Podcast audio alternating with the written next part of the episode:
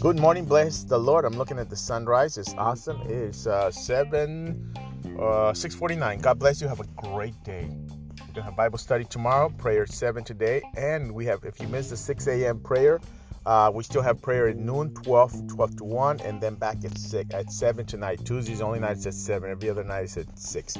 So you have a great day. You trust the Lord. You stay focused. And listen, what we're going through, you don't have to be afraid. It is a, a, a fear, but I want to tell you, I'm calling the COVID 19 the modern day Trojan horse. Amen. God bless you.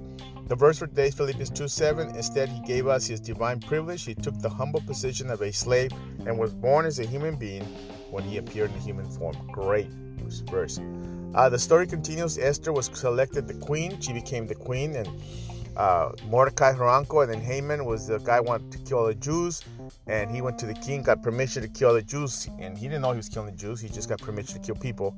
So she went to him, had a dinner, and said, "Hey, invite Haman." And then she told him, "This guy's trying to kill me."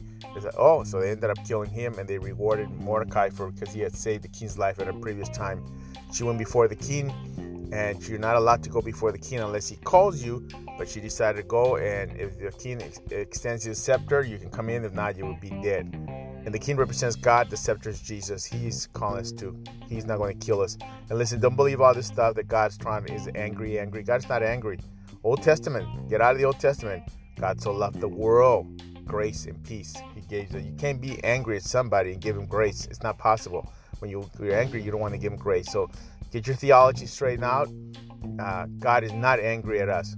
Uh, he's not angry at me. He's not angry. He loves us so much. He said, He didn't say, I love the Christians, for God so loved the Christians only. God so loved the world. God bless you. Have an awesome day.